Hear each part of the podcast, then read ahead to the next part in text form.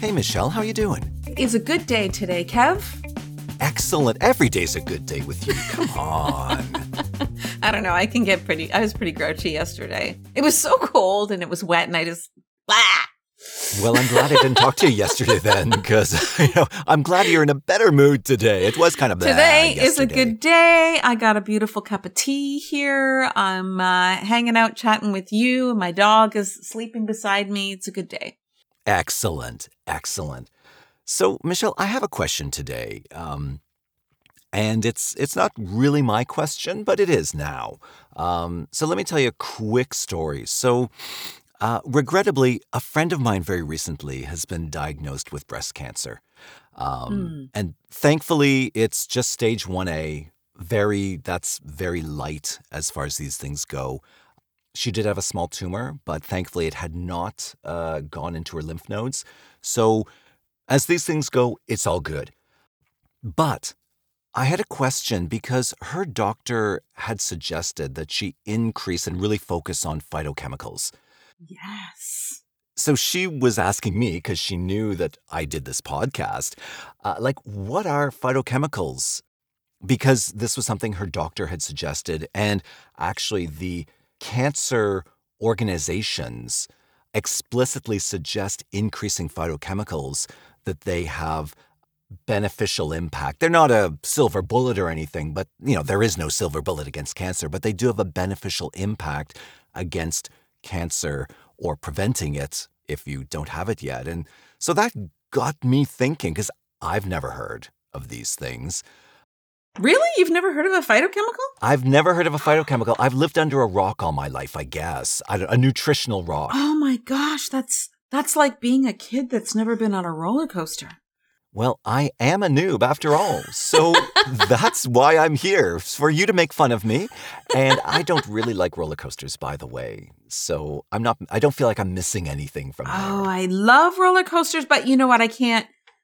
It's weird. As I get older, I can't ride them the same as I did when I was a kid. It just, uh, I can't handle the being tossed around anymore. Or maybe, maybe I'm not, I'm not quite as, as, uh, as risky as I used to be. Well, it's the same thing as going on a swing. Like, have you been on a swing in a playground recently? Like, as an adult, it does not feel fun. Yeah. No, centrifugal force does not agree with my stomach. yeah, not at all. Well, that's, I'm talking about the swings, like those fair ones that go around in a circle. So you're not only swinging, but you're like spinning at the same time. Oh. I just mean even just a swing at a park playground. Oh. Even those I can't Yeah. handle anymore. My stomach's like, whoa. Anyway, I love your question and I'm I'm so sorry first of all for your friend. That's a scary diagnosis even even if it's, you know, an early stage. Yeah. The first thing I want to say about this is we head into phytochemicals because phytochemicals are such incredibly powerful compounds and that's why we we hear this or why, you know, her doctor presumably is sharing that information. And what people underestimate when it comes to their bodies and when it comes to foods that fuel the body. We come from a society that has trained us up until this point to focus on genetics. Everything was, everything was focused on genetic research. And, but the truth is the Human Genome Project was a huge disappointment. They, they didn't get from that what they thought they were going to get. They thought they were going to be able to isolate all these genes. And they thought that when they did that, they were then going to be able to come up with a drug that targets everything for every gene and they were going to be able to cure everything. Right. Pinpoint these specific gene markers very accurately. And yeah, I don't think the human body's like that. But, anyways. Right. And and what we what we actually learned from that science is that epigenetics is far more powerful than genetics. So epi meaning what is above genetics. So epigenetics includes your diet and your lifestyle. Okay. Everything that you do, everything that you think, everything that you consume, everything that you come in contact with is above the genetics and impacts gene expression. So, epigenetics is more like nurture, whereas genetics is like the nature side of things. In a, in a simplistic way. I, I, yeah, I guess. I guess you can I guess you can put it that way. I hadn't thought of it that way. So so basically your diet and your lifestyle matter so much more than we ever thought. And and this this study of science for a period of time throwing all their eggs in the genetics basket um, realized that you can have a genetic inheritance of a certain gene that is known to put you at higher risk for X, Y, or Z. But those genes need never express. If they're, if the conditions don't exist for that gene to express itself, it never will. So, and we know this from things like experiments, um, or te- on done on ex- identical twins where twins are literally have identical genes but they have two very different lifestyles and diets. And one twin will develop a, a, disease or a condition and the other twin won't. So it's, um, that's just a, um, a, you know, a very broad example. But basically what the data says now in the, in the literature is that the last time I seriously studied that metric, which was three or four years ago, says that something like only 10 to 15% of our health outcomes are related to genetics. Wow. And the rest is epigenetic. I would never have expected that it was so low. Yeah. Like the genetics was so low. It is so low. Wow. 10 to 15%. And that includes um, many, many cancers. I think there is the odd type of cancer that genetic plays a larger role, but it's right, still right. never more than 50%, which means there is far more that we can do than we can't. Right, which is actually a very hopeful message yes. that because you think that because my parent died of a particular cause, then I think, oh, that's running in my family. And so, oh, well, there's nothing I can do. It's in my genes you know, just throw up my hands and do nothing. But but that feels nice that that's not the case at all. If it's only it's fifteen percent chance, it's not. And I hear this all the time. Oh, this runs in my family. You know what runs in your family? Eating behaviors. Right, that's true. Lifestyle behaviors, attitudes towards foods, favorite family recipes, those are the things that run in families. so far, far more than genetics. So, you know, I, I told a little bit of my origin story coming into this space in the last episode. And this is what I learned. I learned that, wow, I can literally change my life and it will change my health outcomes. It, and, and so it doesn't matter what runs in my family. I have far more control than I don't. 85 to 90% of my health outcomes depend upon what I eat, what I breathe in, what I put on my skin, what I spray or what I come in contact with.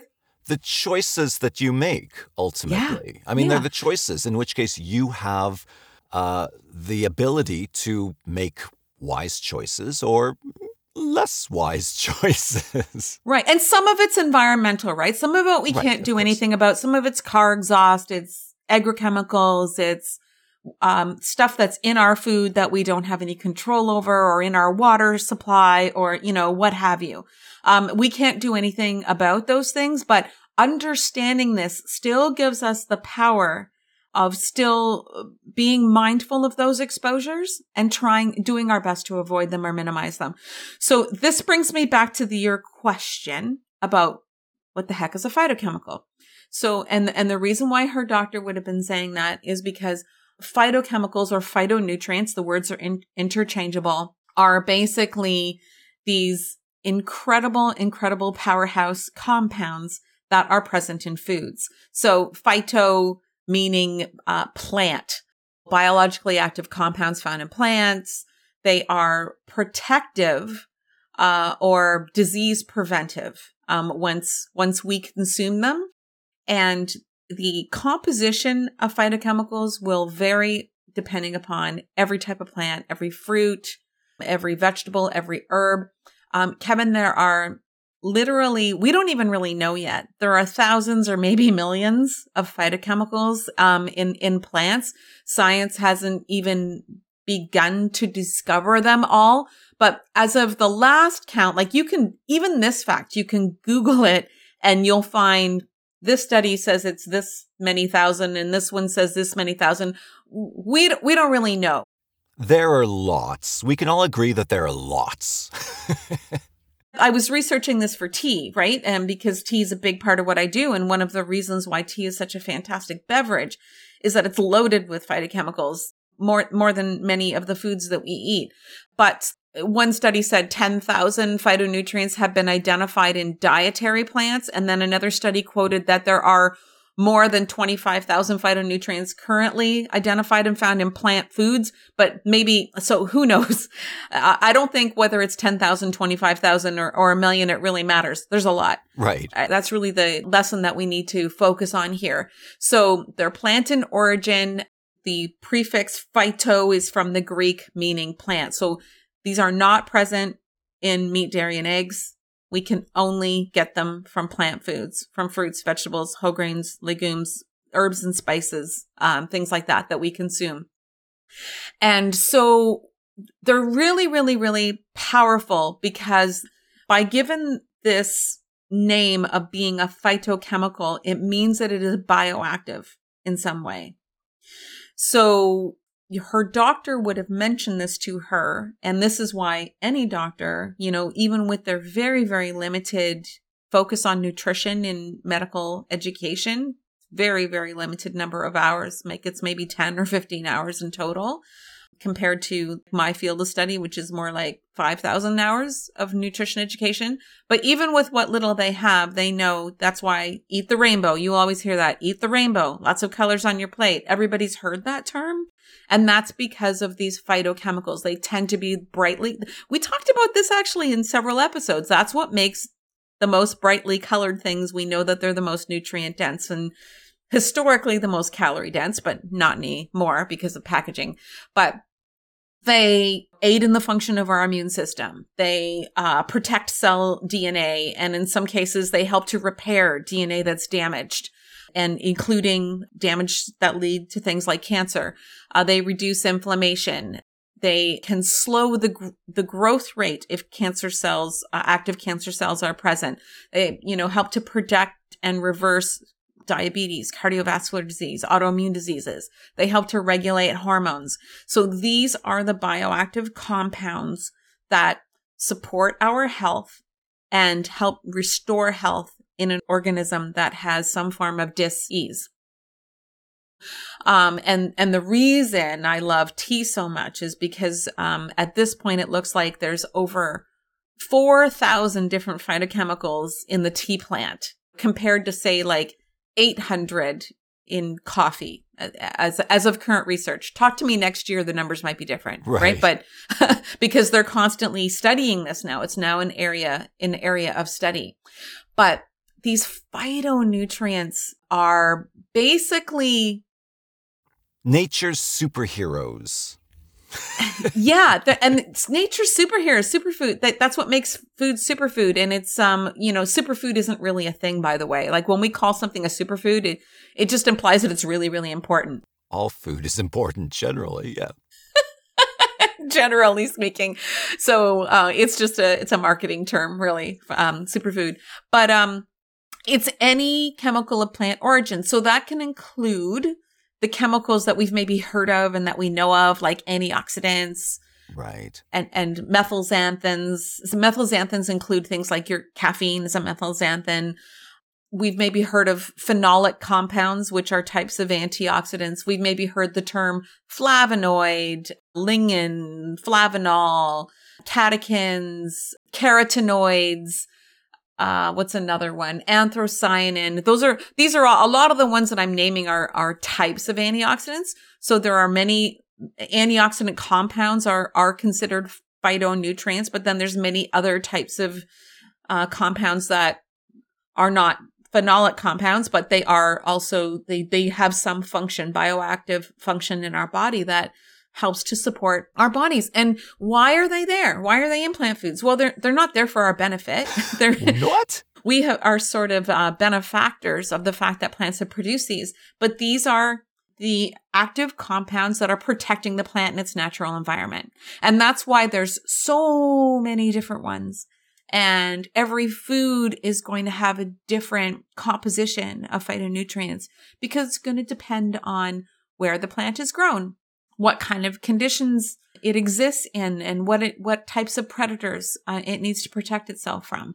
So it's protecting itself from simple things like heat and cold and sun exposure like all these other all these sources of potential oxidative stress um, as well as things like insects. It, it, like there's certain phytochemicals that serve as an insect repellent um, that's one of the reasons why certain certain tea plants um, are higher in caffeine because they're maybe grown in an area where they, you know, there's more insects. Because the insects really like their caffeine kick. Is that what it is? The the ants are jittery all over.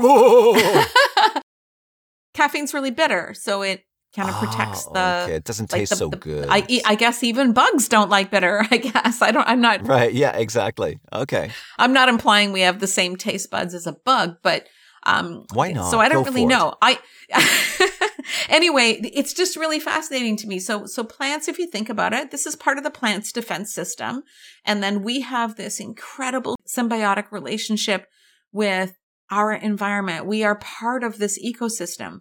We live in harmony with it, and you know our microbiomes is built based on the diversity within which we place ourselves and the water that we swim in, the foods that we eat, the water we bathe in, the, the soil that we grow our food in, that we touch and feel. All of these things are exposures that can benefit us. And all of those uh, metabolites come from plants.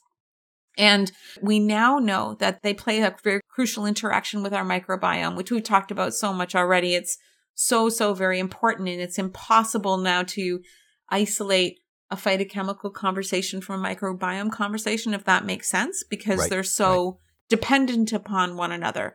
Um, and it's impossible to separate us from plants because we depend on them literally. It's literally life or death. Then why why is this important? Uh, like why are the the the the phytochemicals so important for us? basically all of our body's ability to support a healthy immune system and to stave off various diseases depends upon what we eat. Depends upon this intake of phytochemicals and phytonutrients, uh, which includes antioxidant compounds. And we live here in North America. I don't know if people realize this or if I've said it before. We have the highest rates of disease in the world. We live in a world where heart disease is the leading cause of death globally. It's the second leading cause of death in Canada. In Canada, we have the dubious honor of cancer being our number one cause of death. Yay. Uh, but understanding that four out of five Canadians we already know have modifiable risk factors for chronic diseases, hmm then that means if we could correct those four out of five risk factors, which is our epigenetics, we could really move the needle on this, right? So that what that means is that a majority of what makes us sick and which has caused your friend to have this terrifying information shared with her, she can change it especially in an early stage right? Like that's that's so empowering. That's so freaking incredible. Um and you know things like cancer hate fruits and vegetables. Right? So so we know we know that as uh, phytochemical intake as as intake of healthy foods increase and the consumption of unhealthy foods and unhealthy exposures decrease then cancer rates go down. If you were to put this on a graph, it literally is a diagonal, like a diagonal where it goes way, way, way, way, way down. And there's tons of studies demonstrating this. Um, Epic Oxford, I think, is the largest that we know of. There's lots of places people can look for this. So, um, and this is why I love the tea plant again. And, and I think we're going to have to segue into, into the tea conversation in our next episode, really to go in depth. Sounds good. But tea is the plant, Camellia sinensis, is basically phytochemical powerhouse. Like it is, it is, it is full of them. But what the mechanism is that allows the phytonutrients to do this in the case of your friend's early stage cancer diagnosis is a process or a mechanism in the body called anti-angiogenesis. That just rolls off the tongue. yeah.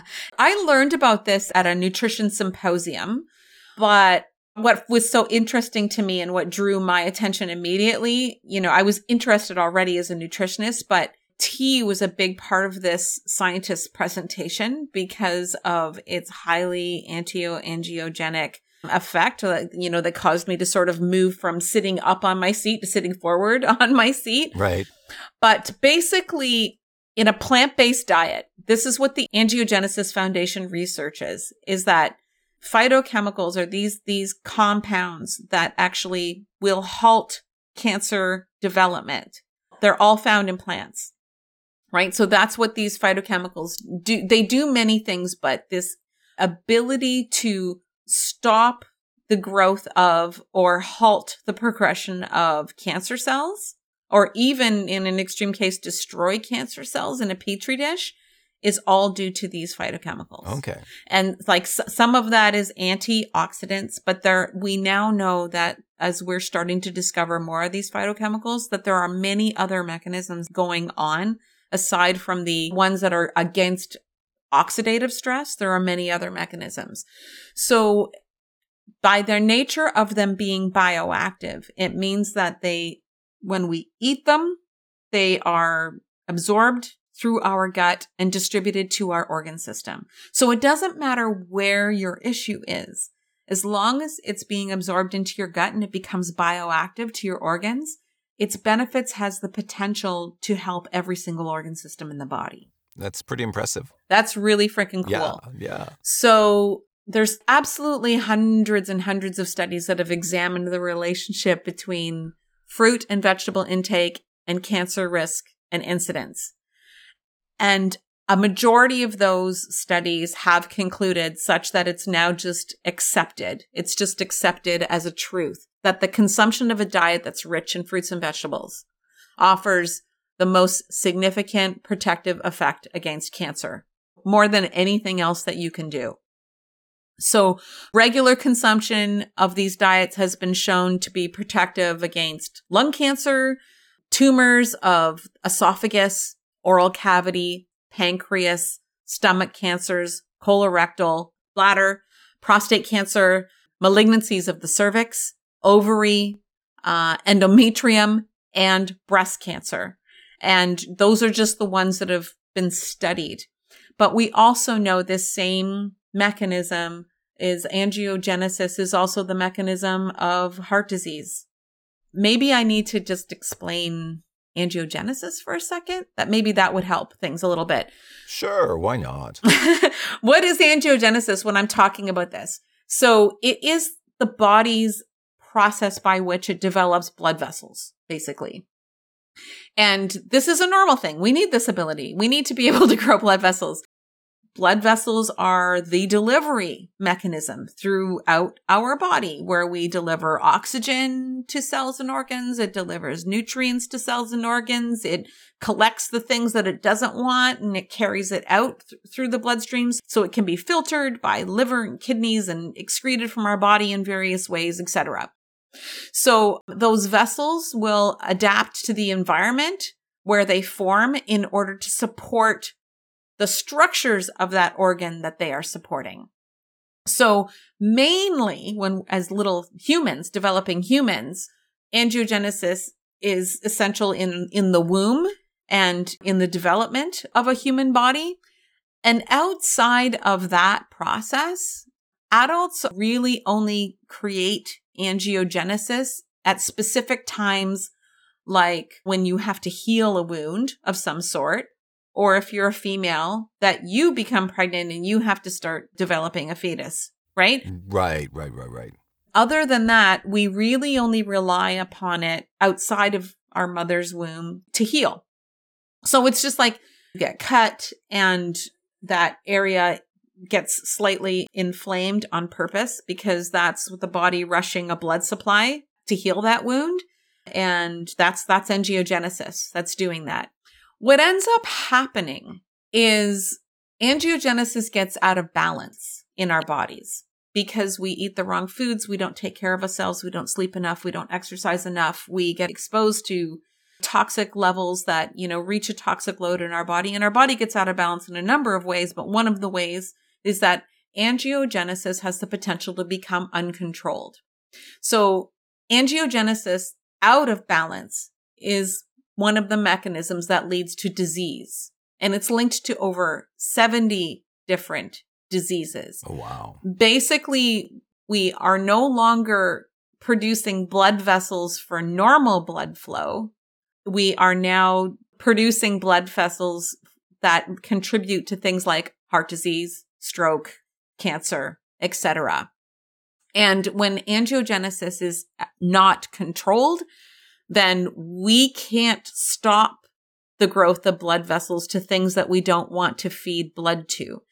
And what happens in the case of cancer is that this uncontrolled angiogenesis it is leads to that tumor, that cancer is creating its own blood supply to feed itself. Okay. And when it does that, it basically diverts all of the nutrients of growth towards supporting cancer cells instead of our healthy cells and tissues.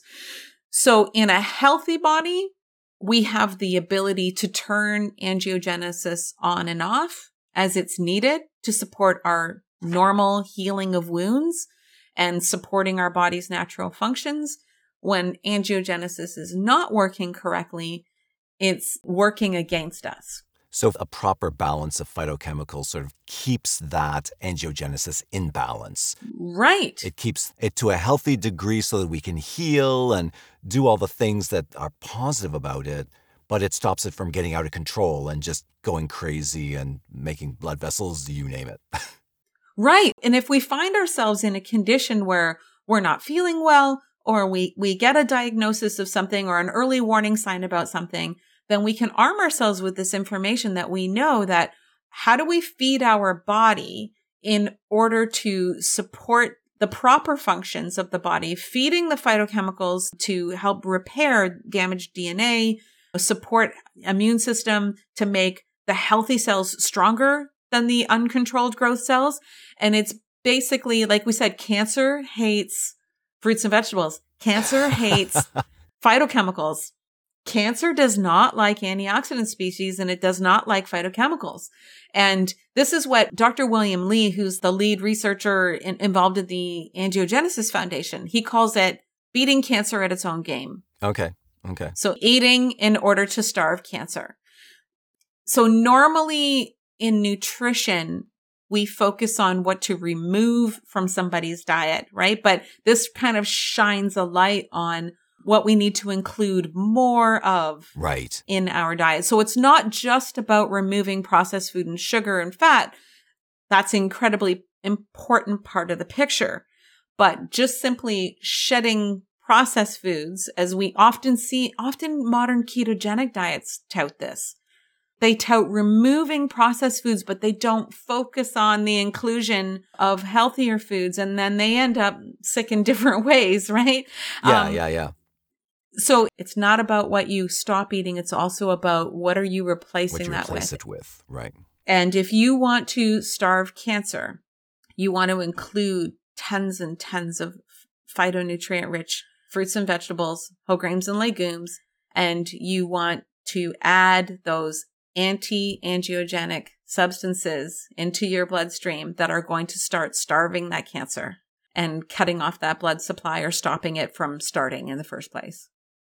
Okay, so that's been a whole lot of theory, which is which is good to have that background, but I'm wondering if we can switch to a bit of the practical side now in terms of are all foods created equally? In terms of you, you know, you said that and uh, you know, I know we'll talk about tea in another episode, but you said tea has, I think you said 4,000 and coffee has 800. And, you know, you mentioned earlier, eat the rainbow. So is it simply a matter of the more brightly colored food, the better? Because coffee isn't very bright. In fact, tea isn't very bright either. But tea's a bright leafy green vegetable. Okay, so so basically, the brighter the color is it is it is that a simple mm-hmm. rule of thumb? The brighter the color, the better. Yeah, that's de- that's definitely a huge part of it. So, like the the most anti-angiogenic rich foods that we know of today include like tea, strawberries, blackberries, raspberries, blueberries, cinnamon, cranberries, apples, pineapple, cherries. Do you want me to read the whole list? No, no. People can Google it. People can Google it. But this is why, like, a red onion is going to be potentially more cancer protective than a white onion because it's got that purple pigment. Oh, good. I prefer red onions. Okay.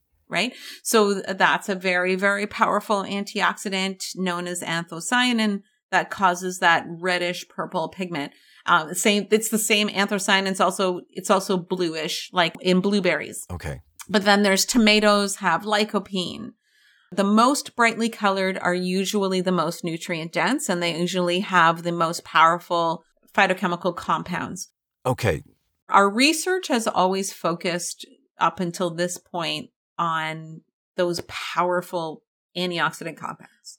The catechins, the the lycopene we hear, hear a lot of, even if you're just picking up like a, a fashion magazine, there'll be some article about lycopene or about catechin or about uh, anthocyanins, etc. But it doesn't mean that the other foods that aren't as brightly colored, if they're natural plant foods, that, that they don't also have these compounds. Like a coffee bean, obviously, has some too, but it doesn't have as many as a brightly colored one. Okay, because I do have two follow up questions for you about the brightly colored. The first is Does it have to be the flesh that's brightly colored? Because I'm thinking of, for instance, an eggplant. An eggplant is bright, bright purple skin, but inside it's kind of whitish beige.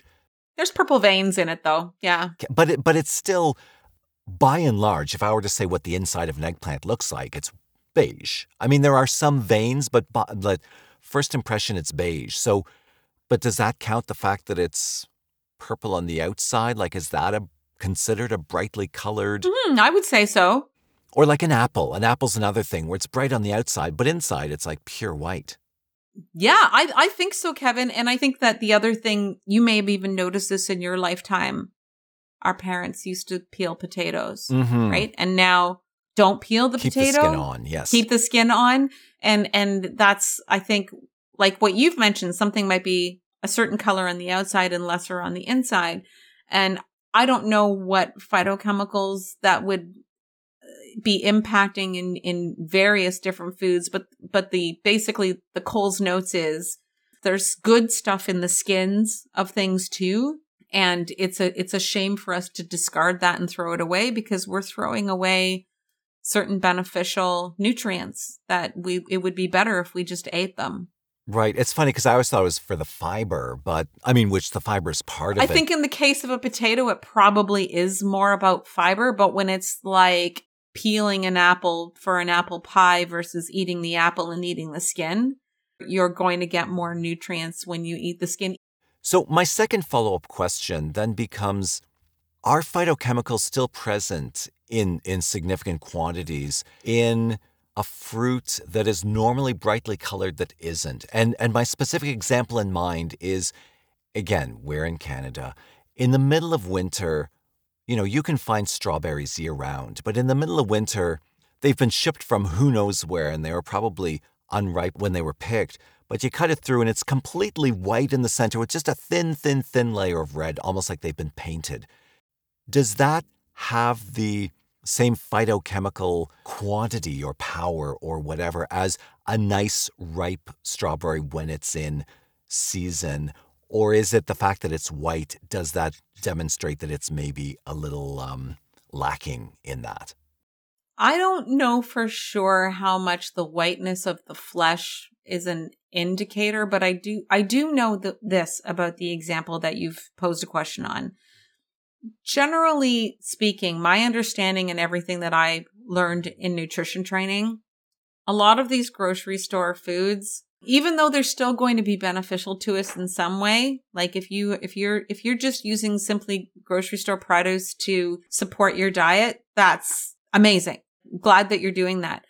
But it's never going to be as nutrient dense as something that you grow locally or grow yourself for two reasons. One is commercially grown produce tends to be mass produced in such a way that the plant is never maturing according to its growth cycle in nature. It's accelerated in some way, either through fertilizers or there might have been some process of hybridization or whatever. But the long and the short of it is our foods today are not as nutrient dense as they were 100 years ago or even 50 years ago. And part of it is, and if you just think about it, if it normally, I'm just going to make up a number. If it normally takes a normal growth cycle of, of a plant is four months, and we are now engineered a process where we can grow that plant in two months, that loss of two months of growth cycle is going to inhibit its ability to produce the nutrient density that it would have if it had all four months. Does that make sense? No, that, that makes perfect sense. And I know that there's also been comment. I know I have read that also some other things, there's a lot of things that impact the, the, the lack of nutrient density. Things like, what's it called? Monoculture. Yes. Where you grow the same crop in the same terrain of land. Um, season after season after season, and that eliminates certain nutrients in the soil because the, the same crop uses those same nutrients. Whereas in the older days, or and, and certainly in certain parts of the world today, they rotate their crops, which allows the soil to regain some of those nutrients or whatever. Uh, I, I don't know the science of it, but so that then the soil generally is healthier, which means the crops are healthier, which means more nutrients, blah blah blah, etc. So there's a lot. You're exactly right about that, Kevin. That's that's the monocultures lack biodiversity.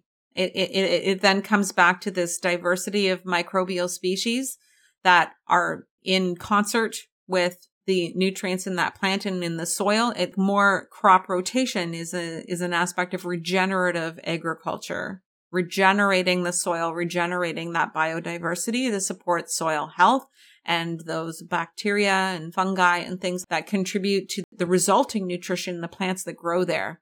Um, so that's a that's a really great point.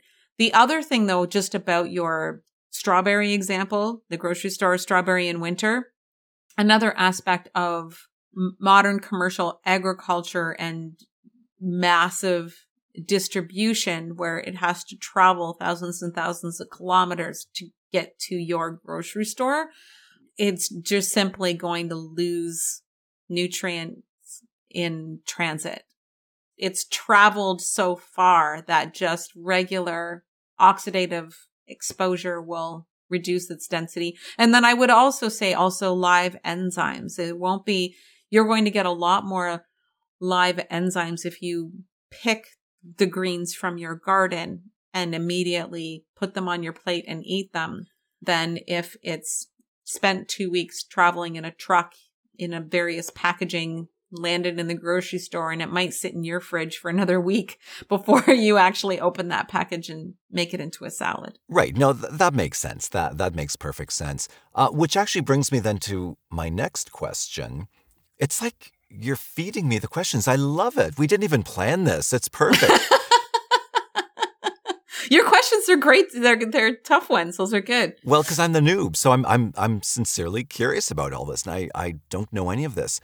My next question is: so we live in Canada, northern. You know, we have snow on the ground six months a year. So, you know, going out to pick a fresh bundle of lettuce in the middle of February ain't happening. And, you know, especially in my postage stamp size backyard that's on the north of the house, so it gets no sun, I can't grow anything let alone people who like live in apartment buildings or whatever. So, my question is for freezing and or cooking, mm-hmm. does that how does that like you you've mentioned that you know the the time to transport can degrade the quality of the phytochemicals, but how about cooking and or freezing or canning or you know any other way of preserving something that was fresh at one point and is now, you know, we're trying to reserve that.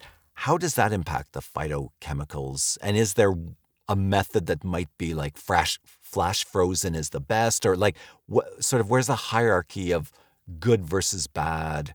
Oh yeah. Okay, you got a whole bunch of questions in there actually. Oh, I think so, probably.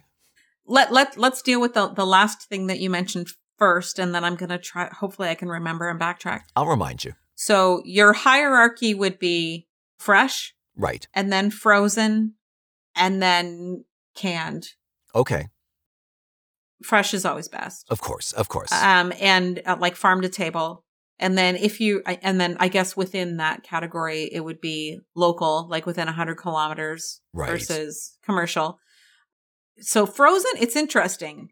When it comes to grocery store produce, ironically, I read one study. I can't even tell you where I read it or when I read it, but the the, the gist of it was arguably some frozen vegetables that you can get in a in the frozen section of the grocery store are, might even be more nutrient dense than some of the fresh stuff. I've heard that too. I read the same Yeah. article. It must have been. I don't know. no, I- I'm I sure it became remember that. newsworthy, like whoever studied Yeah. that, and, and then it was it was a headline picked up by a number of outlets. But basically, that process is designed to be flash frozen like Im- immediately, Right. so the foods don't travel a long distance and they don't spend a long a lot of time de- depleting nutrients or enzymes in transport or anything like that. And presumably they've also been picked when they're supposed to be picked. Like they're they're picked when they're ripe compared to you know, I know like bananas are picked when they're bright green and they're kind of Yes. forced to ripen over 2 weeks on a boat or whatever. And sprayed with nitrogen to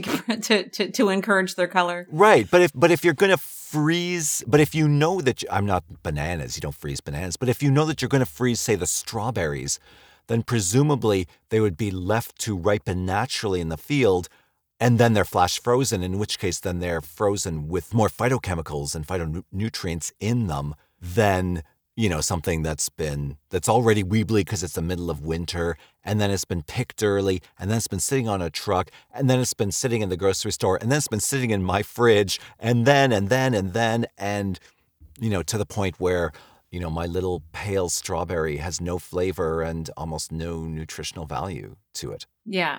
Yeah.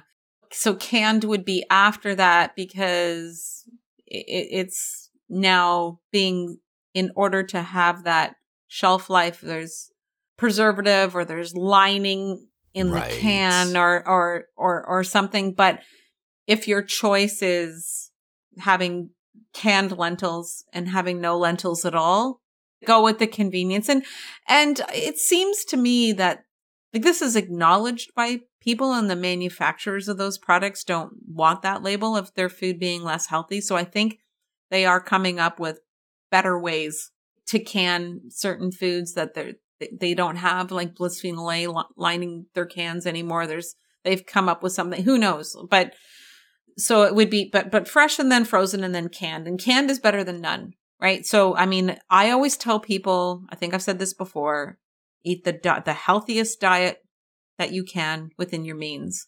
Right. Can I just add dried to that? Like, where would dried, like, dried fruits are often quite plentiful. Like, would they be above or below canned, do you think? Obviously, not fresh and frozen, presumably, but I don't know. I've never seen that. I've never seen that food quality hierarchy mentioned things like flash dried foods, but I would know that it's going to be much better to have dried lentils and beans and soak them and rehydrate them and cook them from that rather than than opening the can of chickpeas.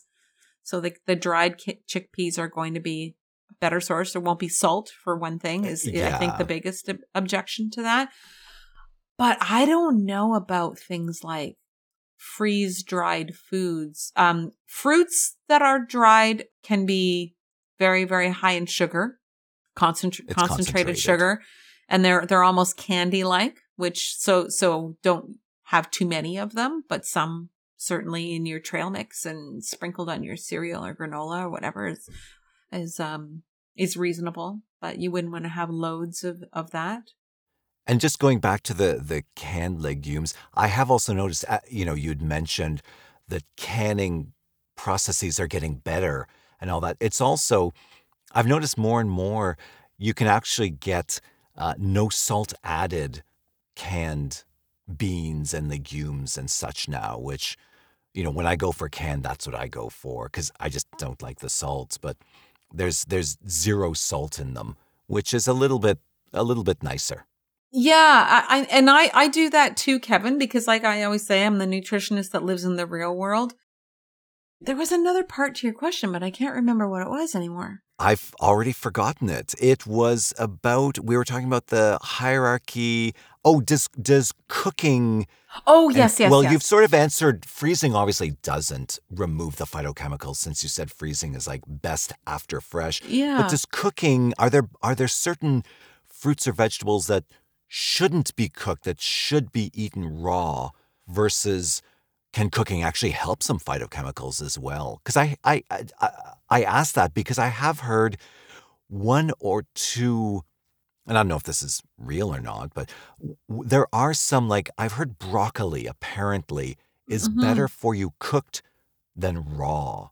But I don't know from a phytochemical standpoint if that's the case or if it's just digestibility or what. I yeah, forget. I, I don't like to judge any any any method as making it better than the other, but what happens with certain foods like broccoli and tomatoes are another one that heating it somewhat, you know how it turns like very brightly colored Yep, and vibrant green when it's steamed and then Yes. and and the tomatoes too become a little bit brighter that heating breaking actually makes some of the compounds more um, biologically active.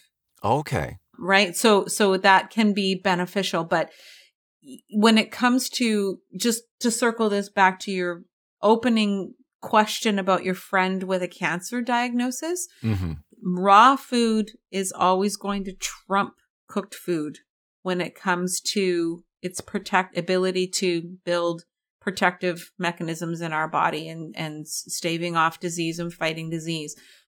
Any diet that is designed for you know whether it's ornish and, and esselstyn's heart disease prevention and reversal diets or whether it's an anti-angiogenesis diet or a rapid recovery by dr goldner for other autoimmune diseases they all emphasize raw food so, um, uh, and Gerson, uh, and some people may have heard of the Gerson, um, protocol, uh, for re- reversing cancer uh, growth is a raw, primarily raw food emphasis or certain things that are cooked though, that you, you can have cooked foods. They emphasize cooking at low temperatures.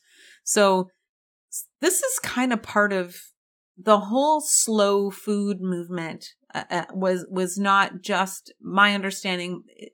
When it came to a restaurant environment slow food was about taking your time to eat not rushing and digesting your foods more slowly and also enjoying time with your friend and enjoying taste and smells and enjoying time together. Also enabled slower cooking processes which are going to heighten nutrient density in foods. So heat destroys enzymes heat destroys polyphenolic compounds and break, breaks down le- lessens our nutrient density so cooking things at a very at a lower temperature for a longer period of time is going to allow you to maximize your nutrient density of cooked foods so slow cookers are a great thing So I should break out my cooker. Yeah. yeah, and and um, you know, baking a potato, for example, we would normally wrap our potatoes and bake them for what is it like an hour? But if you were actually doing a baked potato on a uh, for a Gerson method, you would use a those lower temperature and bake that potato over three hours. Okay. Well, I can't plan that far ahead. I can barely plan an hour ahead, let alone three hours. Just to go back to living in the real world, it's still better. The, the long and the short of it is, even if you cook at high temperature quickly, it's still better to have fresh fruits and vegetables and lots of them, and legumes and everything else, like fresh plants, rather than overly processed and canned and some of the other things that and you know animal products etc that's that, like fresh and then there's you know raw versus cooked versus frozen versus all that. But basically the more plants the better is what i'm hearing and the more brightly colored plants the better and not relying solely on cooked foods would be the other part of that like in, enjoy your cooked foods and cooking them at a higher temperature if, if you know in order to meet your time constraints but don't make your entire meal cooked. Well, I ain't cooking my salad. I got news for you. make sure you're incorporating raw. Right. For sure. Well, Michelle, this has been super, super interesting. And so I think next time we'll probably, now that we've got a basis for phytochemicals and we know what they are and generally some of the foods that are powerful in these, I think we're going to move on to tea, which sounds like yes. it's the absolute powerhouse, the mother of all phytochemical delivery systems. So I'm really looking forward to hearing that. The healthiest natural beverage on the planet. Excellent. So that's going to be next time. So we can all look forward to that. More about phytochemicals and the the little the little superheroes inside your body. I love it. I love it. So it's that time when I have a joke for you. I've been waiting for it because I actually have one for you today, too. I hope they're not the same one. Oh. Amazing. Oh, I don't think so. So mine is is kind of thematic because you were talking about eating the rainbow. So, how heavy is a rainbow? I don't know. How heavy is a rainbow? It's actually pretty light. is this your son's joke again? No, no, no. This is something I, this is just some rubbish I found on the internet. That's hilarious. Okay, so um, I have one for you today. Are you ready? Okay, yes, I am ready. Because we've been talking about phytonutrients and chemistry, right? So yes, two chemists walk into a bar. There was no reaction.